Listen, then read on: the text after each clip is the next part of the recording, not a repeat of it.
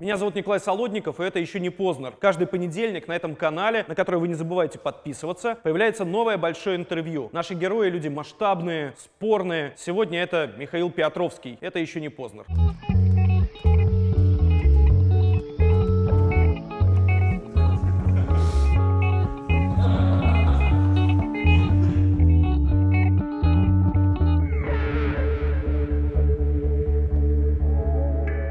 Все, что вы говорите, все неправильно. Я потомственный русский дворянин. И ниже пояса, и выше пояса. Было что-то такое? Так, честно говоря, Честно. да? Пока никто не заметил. Нет, подождите, Михаил Борисович, ваш кабинет сейчас прослушивается? В музее можно делать то, чего нельзя делать на улице. В Эрмитаже. Но к вам это, я так понимаю, не имеет отношения. Нет, конечно. Это ужасно, Михаил Борисович.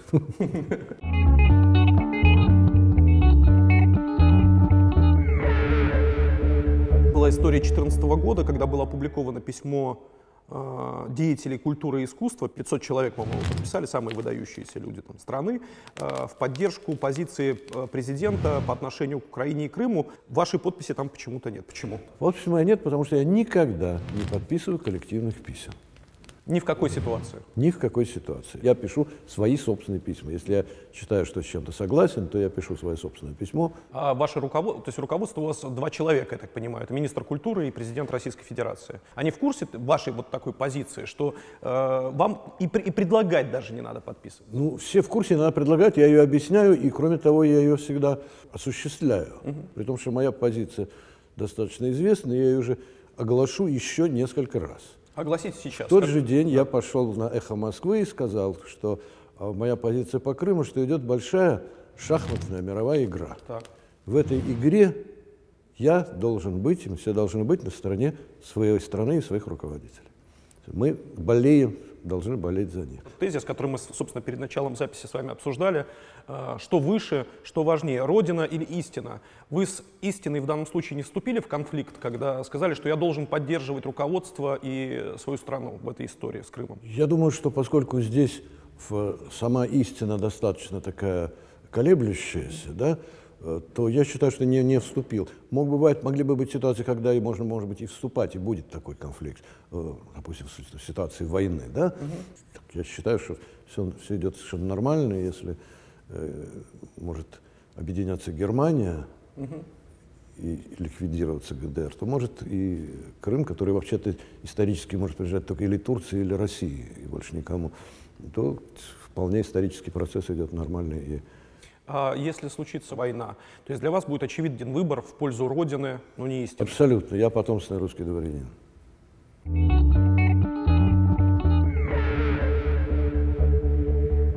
Что такое сегодня быть государственником? У нас есть э, страна Родина, ее нужно, ее интересы надо почти всегда ставить выше своих собственных. Есть страна, и есть люди, любящие страну и работающие для нее, служащие ей. Я не терплю слово патриотизм, оно не иностранное, я все-таки люблю в некоторых вещах выражаться только по-русски.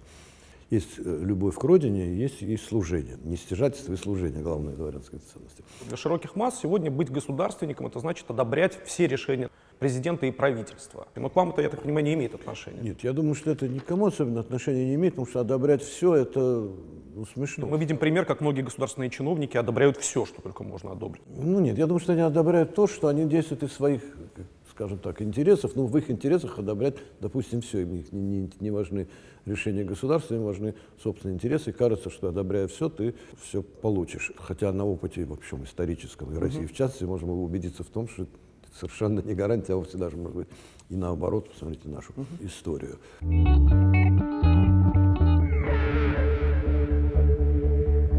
Возвращаясь к истории с Исаакием, на сегодняшний день э, эта история закончилась?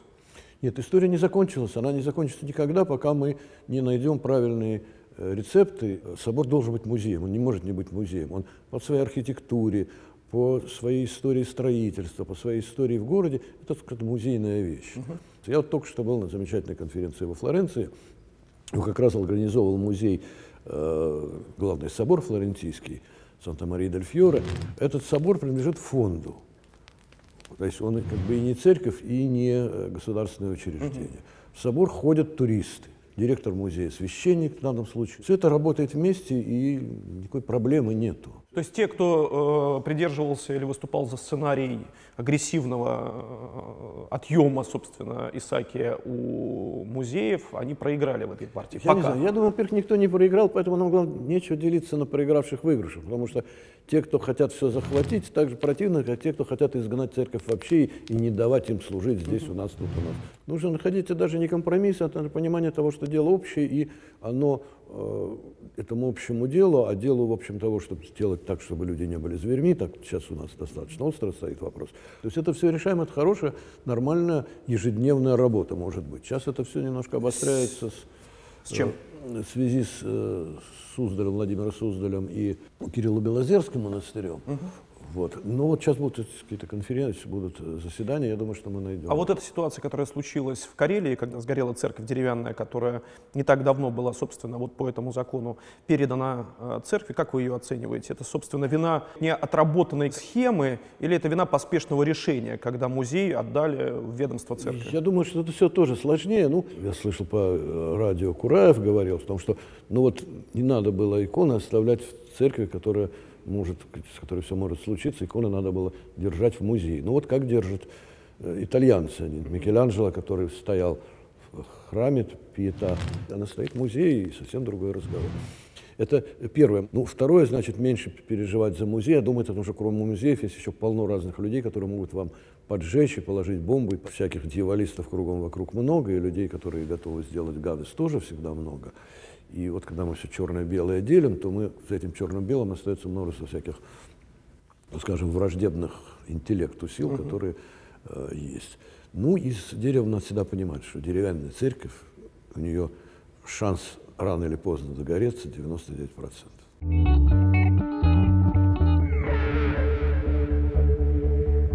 Вам, положа руку на сердце, с кем работалось в Петербурге комфортнее, с Матвиенко или с Полтавченко? Ну, такой вопрос, конечно, провокационный, потому что я прекрасно работал с Валентиной Ивановной Скотримовичем, давно знакома, она прекрасный человек, была прекрасный губернатор.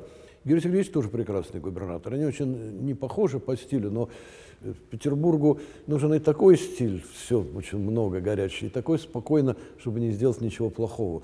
Георгий Сергеевич одно время активно нам помогал защищать Дворцовую площадь. Он смотрел в телевизор и давал звонки, уберите там автобусы, уберите то, уберите это. Ну, давайте так, хорошо, не с кем лучше, а с кем э, вы потратили больше времени на то, чтобы найти общий язык? С Валентиной Ивановной или с Георгием Сергеевичем? Скажем так, с Валентиной Ивановной мне вообще не надо было тратить время, чтобы найти общий язык. Мы очень давно знакомы, и Валентина Ивановна знает Эрмитаж еще с давних времен, и она еще помогала Эрмитажу, она еще с моим батюшкой Борисом Борисовичем ездила в Москву, там выбивать главный штаб. С Георгием Сергеевичем сразу нашли язык, оказалось, что мы учились в одной школе и собирали желуди в Александровском саду, примерно в одно и то же время, понимаете? Другое дело, что в каких-то конкретных вещах у них у всех есть свои, свои задачи, свои политические задачи, и, допустим, в э, истории с Европейским университетом у Георгия Сергеевича была своя точка зрения, он ее там четко там, выражал. А у него какая была точка зрения? У него была точка зрения, связанная с дворцом, что во дворце, дворец надо отдать детям, а Европейскому университету можно съехать А у вас какая была точка зрения? Ну, как у меня может точка зрения председателя попечительского совета Европейского Он должен был остаться там, где находился. Я считаю, что он прекрасно находился там, где находился. Во всяком случае, сейчас надо жить в той ситуации, в которой мы, э, которая есть. которая есть, и ее использовать, потому что сейчас ситуация совершенно новая. Угу. И в этой новой ситуации Европейский университет должен снова играть свою новую роль.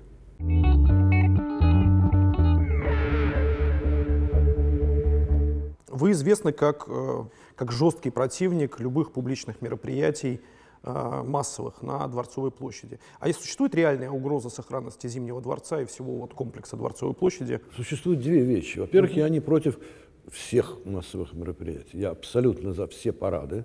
Я абсолютно не против э, того, что называется флешмоб, когда люди приходят. Массовые зарядки какие-нибудь? Массовые зарядки, пожалуйста. Я против строительства бесконечного всяких сцен, угу. когда грубо говоря, наш открыточный вид не должен меняться. Люди должны видеть Дворцовую площадь.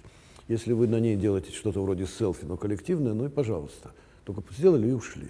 Есть такой музыкант, пускай даже из, э, не знаю, из неживущих или из живущих, которому бы вы разрешили провести концерт на Дворцовой площади, вот своим решением. Нет, сцену ну, построить. Давайте так, я скажу, нет, вот сцену построить. Сцены строить это плохо. Так. Сцены строить плохо, потому что, как правило, сцены строят так, чтобы вложить как можно больше денег. Угу. Э, строят так, что загораживают вид Дворцовой площади, тогда как бы весь вообще смысл теряется. Ну, да. ну, а кроме того, очень много орут. Что касается музыкантов, значит, ничего не строить сильно. Ну, если у нас строится вот День города, это как бы святое. В День города строят сцену. А, строят люди, которые хорошо умеют строить, они делают такую сцену, через которую светится Зимний дворец, и все это очень в стиле. Там бывает классическая музыка, все мы разрешаем. Последние они мне возражали на том, чтобы Шну, Сергей Шнуров пел на Невском, вот он приехал, но он приехал на... А почему вы не возражали? На платформе, По потому что, потому что он приехал на платформе, так. Вот, и уехал на платформе, он не строил никаких, никакой сцены не строили. Вот поет, он да не очень он будь здоров, Михаил он не, он не громко, но на площади он особенно и не кричал. Кроме того, он человек, который в э, ситуациях, когда бывают противостояния, связанные с чистым искусством, он находится на стороне С каким музея. искусством? С чистым искусством. Ага. Вообще чисто про искусство. Он находится на стороне музея. Когда ага. нас э, плевали грязью и подавали на нас суд э, по поводу выставки Яна Фабра, и когда мы, так сказать, не знали, что делать, оказалось, да, что да, да. Все, все хуже, то мы позвали Сергея Шнурова. Вы вообще как относитесь к творчеству группы «Ленинград»? Да я хорошо отношусь к их творчеству, потому что они поймали совершенно точно, заранее, очень давно правильную волну, которая оказалась сейчас такой нужной. Любимая песня есть у вас? Я думаю, что его все последние клипы, которые снимают мои знакомые, мне больше всего нравятся. Да? Вот. А э, так как русский шовинист, про горящую Москву, конечно. Не как русский, как петербургский шовинист, как горящая Москва. Я вспоминаю, что горящая после пожара Москвы, она стала значительно краше, как известно, в 712 году. Вчера приснился сон прекрасный, Москва сгорела целиком, Пожар на площади на Красной, и тлеет бывший избирком.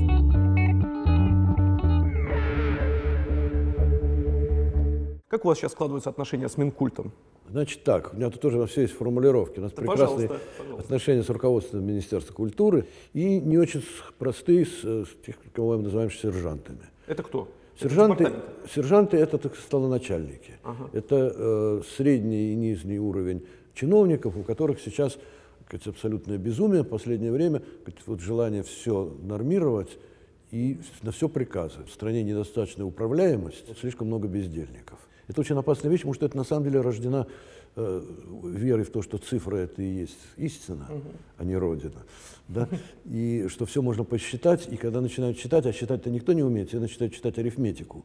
А тут нужна, если уже считать, нужна высшая математика, а высшую математику понимают только люди, связанные с искусством. Ну, столоначальники не живут сами по себе. Ну, Это же все-таки общая что... какая-то атмосфера, которая ну, есть. Общая атмосфера в целом есть. Все научились писать бумаги. В каждой бумаге теперь написано э, ответить не позднее такого-то часа, такого-то дня. Причем никто не обращает внимания, я теперь уже пишу в ответах, обратите внимание на своих э, делопроизводителей. Я не могу выполнить э, распоряжение или просьбу, которая пришла в письме, присланном вчера, и где позавчера я должен был ответить или просили ответить. Вы сами так пишете?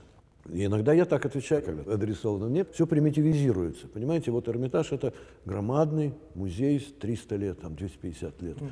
Опыта со своим опытом, как что делать и как реставрировать. И никто нам не скажет, хотя есть некие нормативы, но все равно будем отставить наш принцип школы Эрмитажной реставрации, так и то, как описать документы, и как документ ввести в компьютер. И когда нам говорят, что вот компьютерный формуляр такой-то, а ваши данные в него не вписываются, поменяйте ваши данные, поменяйте ваши инвентарные книги. Я говорю, нет, давайте вы поменяйте формуляр своего компьютера. Угу. Не можете, мы сами поможем вам сделать. Нужен все время такой диалог, и мы его ведем, он иногда бывает чуть-чуть на повышенных тонах, потому что всякие там нормативы... Но на крик не переходят. Нет, на крик пока не переходим, но как иногда... Вы с разными министрами работали? Тоже, кто кого больше нравится.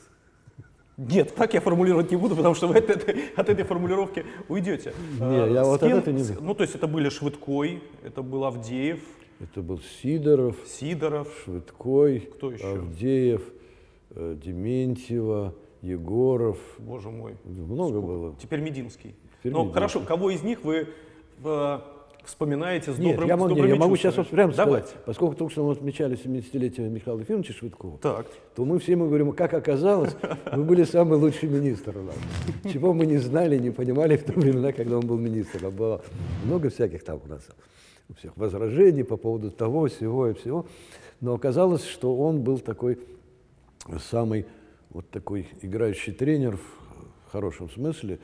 Очень много сделал, и много сделал для вот того, чтобы культура была так вот открыта, по-настоящему открыта и при этом побеждала. Это такой как бы русский идеал. И с Мединским у нас нормальные отношения. У нас бывают ситуации, когда мы сказать, обсуждаем, спорим. Есть некоторые принципиальные споры. Вот у нас был недавно один такой спор. Мы говорили о том, что о предложении передать Дейнеке картину от Севастополя. Оборона Севастополя в Севастополь. Севастопольцы просят передать. А я говорю, что не надо никуда передавать, потому что музей трогать нельзя вообще. А ответ на это, а почему, а почему, собственно, нельзя? Они же принадлежат музейному фонду и государству. Тут я начинаю, значит, ходить в тот же разговор, что мы говорили о государстве, что государство, государство принадлежит народу.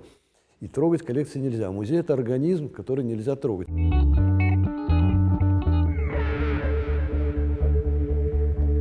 Бывают ситуации, когда я помню, городская общественность в Петербурге довольно-таки бурно, не только в прессе, а вот просто, я знаю, люди между собой обсуждали, когда появилась информация о том, что э, министр Мединский может э, закончить свою карьеру министра и стать директором Эрмитажа. Вы что-нибудь слышали про это? Я про это не слышал, я просто слышал. Ну, уже неужели вам никто не рассказал пятых. о том, Ну, что пару раз, обсуждают? па- пару раз там кто-то мне на «Эхо Москвы» говорил, что Так. вроде, вроде это самое. Ну, я пока не собираюсь уходить из директора Эрмитажа.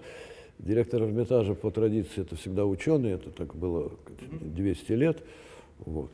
Ну, вот- А, с- вот ну, хорошо, а гипотетически, предположим, вот с такой компетенцией, там, будучи министром культуры, но не будучи, например, там, э, практикующим ученым и так далее, человек может стать директором такого музея?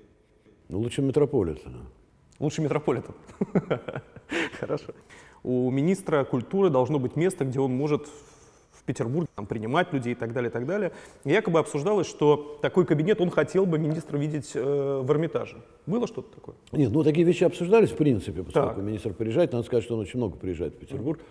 Вот. Ну и был сказать, один из вопросов, а вот Как е- если, ну мы показали несколько мест, где это могло бы быть достаточно скромно, но это Скромные? не подошло. Но мы, у нас скромно все. Насколько я понимаю, у него есть место, где он принимает. В Михайловском э, театре. Михаил- В Михайловском театре. Я видел, так у нас такого помещения нету. А. На самом деле мы всегда готовы предложить каждый приезд свой кабинет. Мой кабинет всегда может быть кабинетом То есть вы готовы на, Министр. на время, там, например, На- на, на день, на на, время два всегда. уступить его Мединскому? Ну, так же, как практически все министры всегда были готовы, когда Да? приезжают, сказать, пустить меня в, свой кабинет. Если Ну, а вас не царапает, Если- сердце ну, по на время поводу не болит? На время это всегда всё можно. равно. Нет, ну это Потому широкий что ну, жест. все знают, что кабинет Петровского это, это кабинет Петровского, это дом Петровского. Нет, ну это все равно широкий жест. Лякий гость может у меня не раз.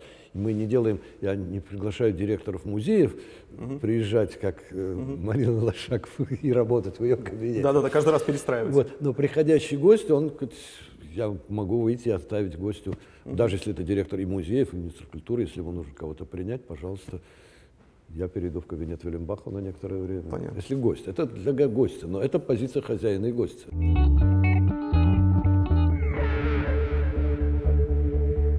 Я хочу несколько вопросов задать по поводу такой неприятной истории вокруг э, Министерства культуры, каких-то вещей, связанных в том числе с Эрмитажем. Сейчас под арестом находится ваш бывший один из заместителей. Он уже не под арестом. Под домашним или под подпиской о Он невыезде? все, у него дали условно. Была апелляция прокуратуры, и она забрала свою апелляцию, так что он получил условно. Как это незаметно прошло, почему-то про это особенно не писали. Ну, слава богу, что незаметно. На фоне э, действительно больших дел, это не такое большое дело. А ваше отношение просто к этому человеку, оно не изменилось? Вы к нему хорошо относились в процессе работы сейчас? Ну, значит, э, так, честно говоря, Честно, да, э, мы все исходим из того, что все строители больше или меньше жулики. Общая наша позиция Пока в стройке, ну, это не пока так, это так есть. И В России. Откройте газеты, и не только в России, на самом деле, в той же Италии точно так же, да. И общая позиция, которая у меня выработана уже э, годами, э, что нужно успеть что-то сделать до того, как убегут, до того, как обманут. И всегда мы успевали. Ну вот, например, наш главный штаб прекрасно сделан, отреставрирован фирма Интарси, которая теперь в бегах, и она должна очень многим, они где-то все очень, очень плохо сделали. У нас под нашим оком наших, э, в том числе и моих заместителей, которые менялись, сделали все более-менее хорошо, и этот главный штаб нормально надо успевать. Тот дом, вот, по поводу которого был вот этот судебный процесс, и который строил Балстрой, и, собственно, преследовали снова Балстрой, да, а не их. Видите ли, тут мы не до конца успели заставить их достроить до того, как у них уже начало все сыпаться. Да? Э, Но все же где-то успели. Что касается Новикова, то он, э, в чем было их жульство, да? Они э, при, переоценили на бумаге тот уровень аварийности здания, который на самом деле Был. был. В результате они сказать, затребовали закачать туда много больше бетона, чем закачали, чем было нужно. Мгм. Это, соответственно, больше, больше сметы. Это больше смета, это больше денег, как я понимаю, но они не нарушили ничего в смысле здания. То есть закачали то количество бетона, которое обещали по Которое- смете Они закачать. закачали то, которое нужно на самом деле, но не закачали, а стащили те деньги, которые были на всю ту сумму, на все то Которые количество, которое- которые они считали, что нужно закачать. Понятно. А, но этого и не нужно было делать на самом деле. Э, Деньги эти были возвращены. Все так, что я считаю, что он, человек, сказать, обманул мое доверие, вот, но резать его Жизнь ножом продолжается. я не э, собираюсь.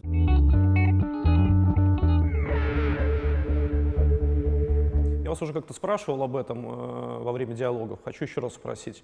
В русском ковчеге есть фрагмент, где э, герой, который изображает вашего отца, говорит вам о том, что его кабинет все время прослушивался КГБ. Старший Петровский спрашивает, прослушивает ли по-прежнему телефон директора. Сын отвечает, да ладно, отец, я лучше расскажу тебе про эрмитажных кошек. Ваш кабинет сейчас прослушивается, как вы Ну, думаете? во-первых, это тот же самый кабинет. Так. Вот. А во-вторых, Бог его знает, потому что при нынешних технике прослушать можно э, откуда угодно и как угодно. Я, разумеется, как в кино делается, Ну, Эрмитаже толстые стены. проверял, вызывал там команды, но они говорят, что все в порядке, но они же тоже профессионалы, да. А, Не знаю, но я ведь вырос в Советском Союзе, и я вырос, в общем, сам себя воспитал в том, что все, что ты говоришь, может быть, кто-то может слушать. И поэтому как, веди себя так, чтобы не говорить глупости. И понимаете, что ты, если ты представляешь хоть какой-то интерес, ты человек публичный. Поэтому все, что ты говоришь, может всегда быть обращено против тебя. Так, ну вот и поэтому я не стесняюсь никаких разговоров, Хорошо. скажу из того, что подслушают или нет, не знаю. Думаю, что нет, потому что ну, не не такая важная шишка для того, Ну, конечно, подслушать. неважно. Директор главного музея страны. Ну, я ж там никаких заговоров не плету. Еще не поздно поддерживает книжный магазин «Подписные издания», который находится в Петербурге на Литейном проспекте 57. На мой взгляд, лучший книжный магазин в городе. Лично для меня, как для читателя, здесь есть все. Литература по искусству, нон-фикшн, художественная литература, все новинки здесь появляются в первую очередь. Все приходите сюда. А кроме книг, здесь еще очень вкусный кофе. Все в подписные издания.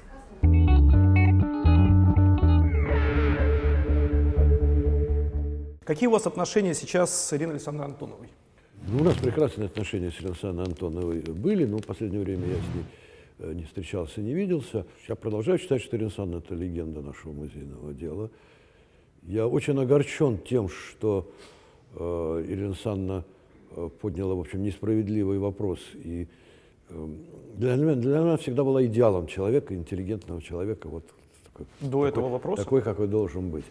Вот, до этого вопроса. До того, как она стала э, бороться за воссоздание музея нового западного искусства через отъем коллекции от Эрмитажа. Да, давайте объясним, что в, своем, в свое время, несколько лет назад, Ирина Александровна Антонова предложила объединить коллекцию импрессионистов, а, объединить ее в Москве, то есть изъять часть картин, забрать часть картин Эрмитажа. у Эрмитажа и перевести их на постоянную э, экспозицию в Москву. Это полностью противоречит всякой музейной этике. Во-первых, вот я уже говорил, мы много лет боролись за то, что музейные коллекции неприкосновенны. Второе, это неэтично. Я просто это много раз говорил, и многие музейщики обижаются, может, теперь ведь все покатилось, после Александра сейчас все музеи начинают друг у друга что-то такое требовать. Вот у нас есть сложная проблема с Германией, да? Э, перемещенное искусство, трофейное искусство, есть официальные требования германского государства вернуть. Ни разу ни один музейный директор не сказал нам вот так вот публично, отдайте то, что лежит у вас в Эрмитаже. Они знают, что лежит у нас. Мы с ними вместе делаем выставки, мы изучаем, исследуем, мы находим пути, мы нашли много хороших рецептов. Но самое главное, никто из них публично не говорил, отдайте, вот ты, Эрмитаж, отдай. А вы помните свое первое чувство, когда вы услышали или в прессе прочитали? Я не знаю, как, как вы вообще узнали о ее этой идее? Ну, она про это много говорила, она и со мной об этом говорила.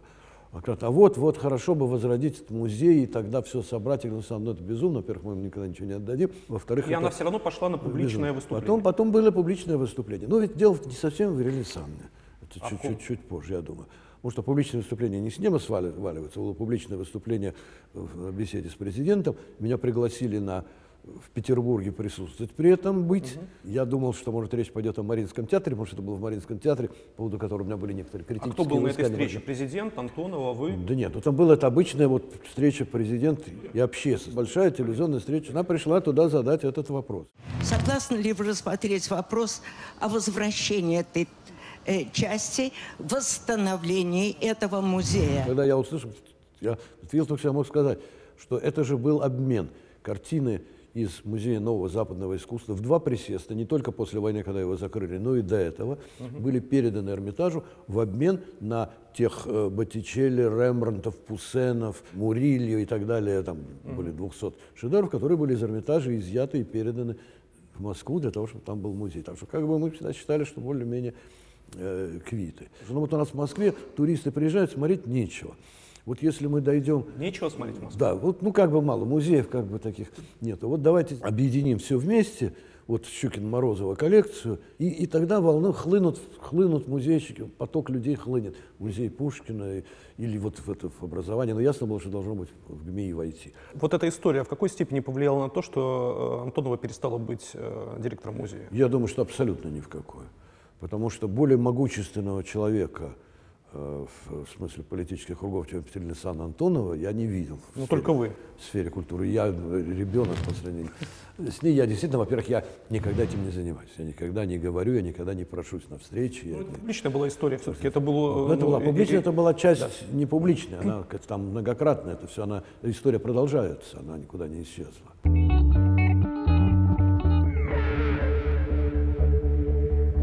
Михаил Ильич, по поводу выставок. Ян Фабр. Э, Это была самая тяжелая выставка для вас за все время вашей карьеры директором Эрмитажа? Да нет, она вообще не была тяжелая. она- Тяжелая эмоционально, психологически, Эмоционально вот, нет. учитывая Она была немножко давления. неожиданной, я не ожидал такой и неправильной реакции публики, очень агрессивной. Понимаете, э, мы понимали, что там ну, всем многим не понравится, это, но мы все на это сознательно А шли, не ожидали, так сказать, агрессивности сразу прокуратуры, все, и причем защита животных, которые ну, никакого отношения к этому не имеют. Понимаете, это ясное было, так сказать, Дымовая завеса. Дымовая завеса в Эрмитаже. И мы к этому немножко оказались не совсем готовы, ну, потом уже обратились, решили, что надо несколько поднимать общественность. Вы слышали про то, что его обвинили в домогательствах? Ну, это, как бы сказал, типичный пример буржуазного лицемерия. То есть вы так к этому все, все эти харасменты. Но вы бы решили сейчас? Я думаю, что если бы это был, ну только прямо сейчас принимать решение, мы же принимали решение за много лет. Нет, а вот- вот мы же эту всю выставку готовили с ним. Она же не просто мы привезли выставку в Фабрику. Понятно. Но вот учитывая Готовили, то, и, соответственно, убирали, что плохо нет. Ведь Фабровский, например, спектакль там есть знаменитый, по поводу которого все это идет речь. Участвовать в этом спектакле и не быть харасменоманом невозможно. Нет, подождите, Михаил Борисович, там конкретные совершенно вещи. Значит, артистки пишут, что э, во время репетиции э, домогался. Вот эта фраза приписывается, что нет, Спектакль нет видели? секса, нет соло. Вы спектакль этот видели? Я спектакль не видел. Ну вот, это спектакль, где это все происходит почти что, поэтому невозможно в нем играть и при этом не быть абсолютно раскованным сексуально. Но дело не в этом. Этот спектакль как раз, у нас была там идея когда-то показать его в нашем молодежном центре, мы не стали его показывать, в смысле даже съемки, потому Почему? что это, это действительно с нашей точки зрения э, превышает некие моральные критерии Эрмитажа и России. И критерии разные. Ну, например, у нас есть прекрасная э, коллекция эротических разных вещей. Там геро- э, японские эротические гравюры, э, всякая коллекция Николая I, разные там какие древнеегипетские фалосы. Там еще много чего хорошего, очень интересного. Мы этого никогда не показываем в России и не будем показывать. Почему? Потому что с нашей точки зрения вот эти вещи вот тут очень важно. Это решает музей. Так. Вот это то, что я все время отстаиваю. Мы решаем, что можем быть в музее, нет. Если музей говорит, это искусство, значит искусство. Потому что наша публика воспримет это, точно знаем, неправильно. Она воспримет это как что-то такое э, выходящее вот за рамки, сказать, излишне ассоциационно это все воспримут, нездорово воспримут. Потому что я знаю, как это делается здорово, потому что у нас была выставка в Амстердаме из э, И там это прошло нормально. э, более чем нормально, из э, Эрмитажа с любовью. Там было много всяких любовных сюжетов, но была красная палатка, где было все это выставлено. Никого это абсолютно не волновало. Хуже. Больше того, на выставке была королева. Мы с ней ходили, и, и эта палатка была в конце. А нам сказали, давайте задержитесь немножко, что должны построить людей, которых будут представлять короли. Это так часто бывает в всяких ритуалах, что говорит, не спешить. И мы в этой палатке с ней стояли, разговаривали там, о чем там, про искусство, про скульптуру. Там, Вас печалит этот факт, что такого рода выставки нельзя про- проводить нет, сейчас он не печалит. Если приходит какое-то время, когда что-то можно делать, что-то нельзя. И у нас совсем другие традиции. Мы сейчас теперь видим, что некие традиции такой массовой культуры, они э, специфические, они Простите, что перебиваю, но это какой-то э, абсурд, потому что, с одной стороны, толпы людей приветствуют Сергея Шнурова, который едет по Невскому проспекту, выезжает в том числе на Дворцовую площадь и поет то, что он поет. Это вполне себе вещи там откровенные, фривольные, и ниже пояса, и выше пояса, и как угодно. А с другой стороны, мы там в шаге от того, чтобы снова замазывать э, причинные места героям картин Мазачу. правильно. Вот тут и вступает в действие музей, священная территория. Так. То, о чем мы пытаемся все время говорить. Вот музей определяет, что можно делать. И в музее можно делать то, чего нельзя делать на улице. Ну, Например, вот у нас был там скандал, там статуи Давида, копию поставили около школы. Там, ну, может, действительно около школы, может, не надо ставить, мы к этому не готовы. А музей должен людей готовить. Вот музей можно делать то, что музей считает можно, значит можно. Я Нельзя- представляю себе, какое количество школьников проходит ежедневно мимо оригин- оригинала, собственно, этого Давида, который находится во Флоренции. Да, абсолютно. Но сейчас немного, потому что он стоит в галерее Академии, а там все время толпы туристов, китайцы там невозможно. Ну, китайские дети, скажем. Итальянцы, Китайские китайские дети. Китайские дети. Ну, вот именно в музее, в городе музее, в музейном месте это можно. И наша задача сделать так, чтобы музею не запрещали делать то, что музей считает нужным. У нас три, три грации, Кановый, великий шедевр, Да. три женщины как бы ласкают друг друга. Да? Еще они сестры. Там. Вот это ужасно. Вот ужасно, пока никто, пока ни- Даже когда вы сейчас об этом рассказываете, я покраснел. Пока, никто, пока никто не заметил, понимаете? Ну вот для этого музей, музей должен иметь право вот это показывать, рассказывать, создавать дискуссию вокруг этого. И, и наша территория, она священна. Вот чем мы с- родни с церковью, потому что там тоже территория церковная, она священна.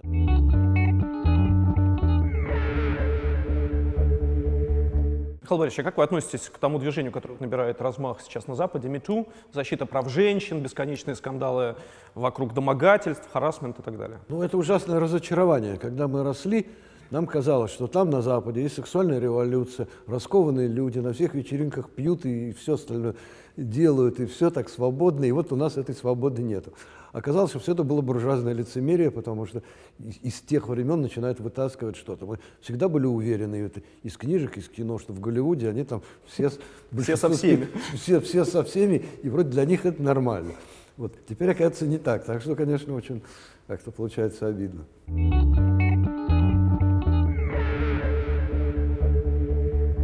Вопрос о блокаде Ленинграда до сих пор периодически обсуждается. Есть э, люди, которые считают, что это в принципе нельзя обсуждать этот вопрос. Нужно было сдавать город или не надо было, его сдавать. Ваша позиция какая в этом вопросе? Вы скорее ближе к Астафьеву или к тем, кто считает, что... Я считаю, что, во-первых, этот вопрос можно обсуждать, но его нельзя обсуждать в дни блокады. Город, конечно, нельзя было сдавать, и не нужно было сдавать, потому что есть замечательная песня Городницкого, значит, о том, что нам все, что остается в истории, это честь. Сдать этот город, это была бы потеря чести. То, что люди были готовы отдавать жизнь, они были готовы отдавать за это жизнь. Никакими заградотрядами не сделать то, что делает народ, когда он считает в большинстве, что это надо. История, которая рассказана в фильме Александра Сакурова «Франкофония», история директора Лувра Жака Жажара, который во время оккупации Парижа остался в Париже, остался в Лувре и сотрудничал с э, теми, кто оккупировал город, с фашистами. Вы можете себе гипотетически представить ситуацию, что фашисты входят в Ленинград? Вы бы для себя внутренне какое решение скорее приняли? Остаться с Эрмитажем или уехать, например, в эвакуацию? Я бы принял то стратегическое решение, которое было э, принято. Часть уехала в э, коллекцию, уехала в Свердловск, кому было приказано ехать, уехали в Свердловск, а кто оставался, оставался тут. А директором был Арбелли. Директором был Он Артем. остался в Ленинграде. Он остался в Ленинграде, он спасал и защищал то, что было, и это было одним из стимулов того, что немцы в этот город не вошли. Вот для тех, кто защищал, то, что здесь есть Эрмитаж, филармония и все остальное. Последнее заседание Совета по культуре при президенте. Во-первых, хочу вас спросить, у вас есть вот ощущение, что Путину по-человечески вообще интересна культура? Что вопрос, вопрос культуры его как человека волнует? Я думаю, что вопросы культуры его безусловно волнуют. Я полагаю, что он в них неплохо разбирается. То, что он разбирается в искусстве, это я могу э, судить. И он очень, очень хорошо понимает сказать, политическое значение культуры для просто политики и для общества, насколько это важно. А какое он любит искусство? Если мы говорим об изобразительном искусстве. Ну, он приходил специально смотреть импрессионистов, например, в Эрмитаж. В Эрмитаже. В Эрмитаж. Ну, видите ли, я все время цитирую без конца его сказки, когда я стал только президентом еще назначенным, спросили, вот эта кремлевская роскошь вас не подавляет? Он сказал, я видел Эрмитаж. Последние громкие выступления, самые обсуждаемые выступления. Я хочу спросить о Сакурове, который разговаривал с президентом по поводу Сенцова два года назад и по поводу Архангельского, который выступал вот на последнем совете. Я не могу не упомянуть о деле, э, о котором уже в вашем присутствии не раз говорили, о деле Серебренникова, Малобродского, Итина, Пфельбаума и Масляевой. Вот протест вызывает не попытка разобраться, а именно отсутствие такой попытки, давление, устрашение. На вас никакие впечатления произвели эти выступления и вот тот диалог, который состоялся с президентом? Знаете, когда был э, Сакуров Э, по поводу Сенцова, по-моему, это был блестящий диалог и с той, и с другой стороны, потому что две стороны занимали совершенно четкие позиции, с очень четкими аргументами. Это был не дипломатический разговор, когда давайте найдем компромисс, это так не делается на публику. По-моему, было совершенно блестяще. И второй тоже был, я думаю, что тоже блестящий. История с Кириллом Серебренниковым. Э, я знаю, что, опять же, были какие-то коллективные поручительства и так далее. Вы коллективно, опять же, во всем этом не участвовали, но индивидуально писали поручительство. Вам не обидно, что ваше поручительство не приняли во внимание? Я послал телеграмму. Угу. Телеграмму, где я писал о том, я не первый раз, к сожалению, в суды пишу, бумаги о том, что его нельзя сажать в тюрьму. Это человек, который никуда не убежит и вообще достоин человеческого отношения. Вот, э, ну, я, я не знаю, вообще ты читали мою телеграмму или нет, но я посылал ее прямо в суд, должны были ну, я думаю, конечно, держать, читать, видели. Ну, думаю, это все как бы какой-то результат есть, но, к сожалению, результат вообще в целом получается пока э, плохой, но мы все понимаем, во что э, влип Кирилл. У нас все учреждения культуры могут тоже влипнуть, так? И против есть вещи, которые могут всегда использованы быть против каждого. Нам нужно давать такую систему на примерах человеческих и на законах, чтобы не было вот этих штук, когда против э, человека могут быть использованы какие-то сказать, обычные для него э, вещи, имея в виду совершенно другую цель, когда просто человек кому-то не нравится.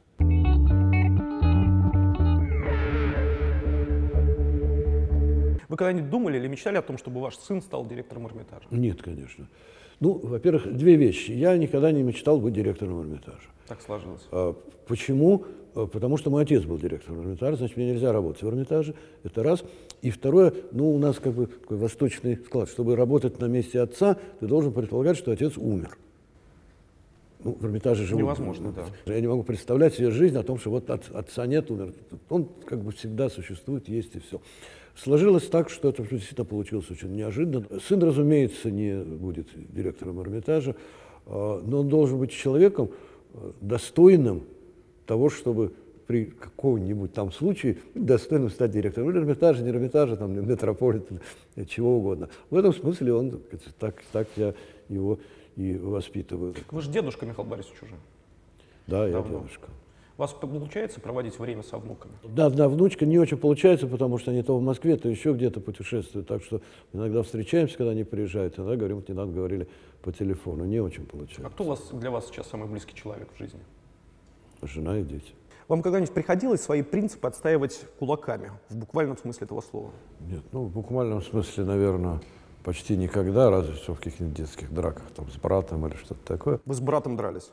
Не, ну мы играли. А брат старший или младший? Нет, младший. младший. Ну мы не дрались, мы играли. А так, пожалуй, пожалуй, нет. А когда, вы помните последнюю драку свою? Ну где-то студенчески, может быть, и было, но очень так, эпизодически. Раз-два удара, три удара, все кончается. А ситуацию уже взрослую, не знаю, во взрослом, так сказать, э, состоянии, когда вот ситуация была максимально близка к тому, чтобы пустить в дело кулаки. Уже совсем уже другое время, и сказать, другие удары сильнее, чем удары кулаков.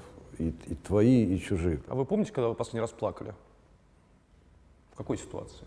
Э, плакал где-то недавно, от ветер был сильный, слезы появились, а так нет. Спасибо огромное. Спасибо. Наш традиционный конкурс, дорогие друзья, вы можете оставлять свои комментарии э, под нашим интервью. Ну, комментарии, со, соответственно, не бестолковые, а лучший вопрос для Михаила Борисовича Петровского, который не прозвучал в, в программе или, не знаю, вытекают из каких-то вопросов, которые здесь мы озвучили. Вот лучший вопрос получит от нас подарок от Михаила Борисовича Петровского. Вопрос выберет, соответственно, Михаил Борисович. Давайте книги. Так, мы созвонились накануне интервью. Значит, э, ну, во-первых, книжки, которые непосредственно связаны с Михаилом Борисовичем. Э, сборник статей Михаил Петровский, 50 статей за 10 лет для музеев нет табу. Фантастическая книжка. Прекрасно издана. Значит, книга Джеральдин Норман, Петровский, хранители ковчега. Это книга о семье Михаила Борисовича. Издательство «Слово» — это всегда дорого, красиво, очень хорошая бумага. В данном случае содержание. Так, Дальше. Еще одна книга, написанная Михаилом Борисовичем, книжка, которая называется «Мой Эрмитаж». В ней очень много иллюстраций, замечательное содержание. Э, книжка очень хорошая. Так, ну и любимые книжки Михаила Борисовича. Мы позвонили, спросили, что нам взять сюда. Назвали две книги. Киплинг. Ким, вот она. И Юрий Тынянов «Смерть Вазир Мухтара». Все пять книжек достанутся одному человеку. И последняя наша рубрика, Михаил Борисович, называется «Русское поле экспериментов». Так. Наша съемочная группа, все являемся поклонниками группы «Гражданская оборона» Егора Летова. Считаем его настоящим э, пророком в нашей какой-то русской действительности. Поэтому просим наших гостей открыть книжку стихов Егора Летова и прочитать первые восемь строчек, которые первым попадутся. Будем воспринимать это как пророчество. Ладно. Вообще-то я люблю читать список кораблей из Илиады. Это почти то же самое. Вот посмотрим. Давайте. Передозировка. Сырые закоулки, газированные реки, стальные веки, грозные нули. Усталые истерики, повальные успехи, сухие рты, седьмые небеса. Научные явления, плачевные гримасы, густые массы, громкие слова – настойчивые выводы, незримые каркасы, цветные сны и кое-что еще. Спасибо вам огромное.